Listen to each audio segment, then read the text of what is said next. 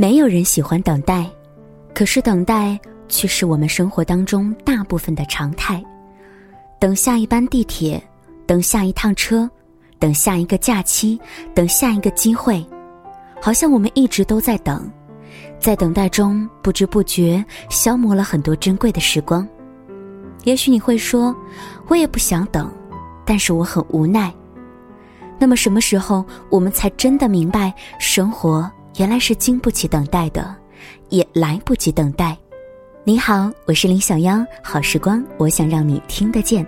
当然，我也很谢谢你每晚九点的等待，即使只是跟你分享着短短的几分钟，但是为了你的等待，我也愿意一直陪伴。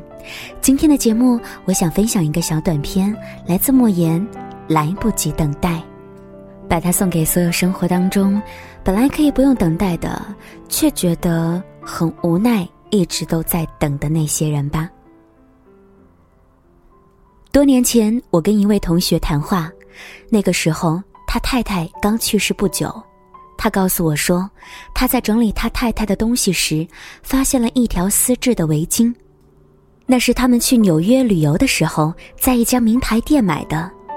那是一条雅致漂亮的名牌围巾，高昂的价格卷表还挂在上面，他太太一直都舍不得用，他想等下一个特殊的日子再用。讲到这里，他突然停住了，我没接话。好一会儿后，他说，再也不要把好的东西留到特别的日子才用，因为你活着的每一天都是特别的日子。以后每当想起这几句话时，我常常会把手边的杂事放下，找一本小说，打开音响，躺在沙发上，抓住一些自己的时间。我会从落地窗欣赏淡水河的景色，不去管玻璃上的灰尘。我会拉着家人到外面去吃饭，不管家里的饭菜该怎么处理。生活应当是我们珍惜的一种经验，而不是要挨过去的日子。我曾经将这段话与一位女士分享，后来见面时，她告诉我，她现在已经不像从前那样把美丽的词句放在酒柜里了。以前她也以为要留到特别的日子才拿出来用，后来发现那一天从未到来。将来或者总有一天，这些已经不存在她的字典里了。如果有什么值得高兴的事情，有什么得意的事情，她现在就要听到，就要看到。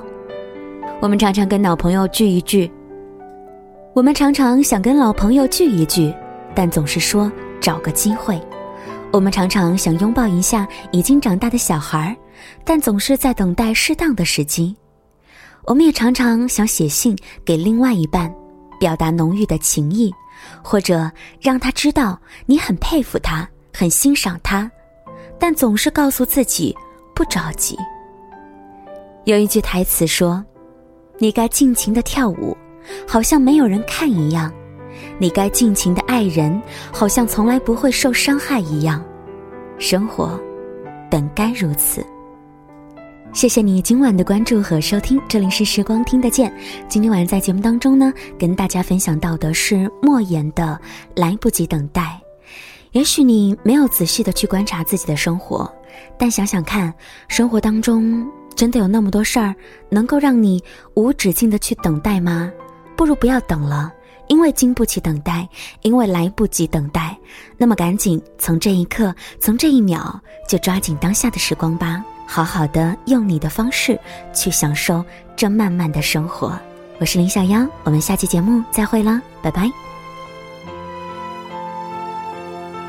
谁的窗台种满鲜红的盆栽，固执等待，谁踩碎夜幕爬上来？不梦幻的不精彩，不狂烈的不相爱，谁带人海？随波逐流的感慨，浪漫情怀被岁月冲刷成死白。一时热血和期待，只剩思念没腐坏。多渴望找到时光的隧道，重回到简单容易。爱的美好，敢疯狂拥抱，敢将伤痛忘掉，不知道害怕就没什么烦恼。一旦领教现实残忍，会战会先逃，一旦世故保守，活得就冷静藏。